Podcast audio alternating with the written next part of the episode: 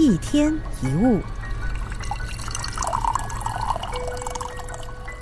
无论好的或坏的人事物，一旦来到我们的生命中，都试着去接纳吧。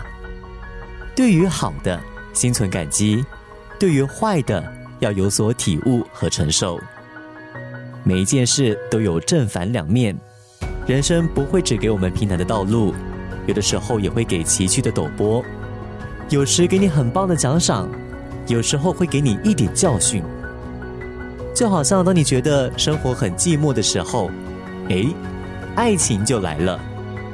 但是当你感到有一点幸福的时候，又发现那个没良心的对象给你劈腿，泪还没有流干，不得不出门上班，在公司忙得没有时间哭，却因为工作表现被主管还有客户称赞。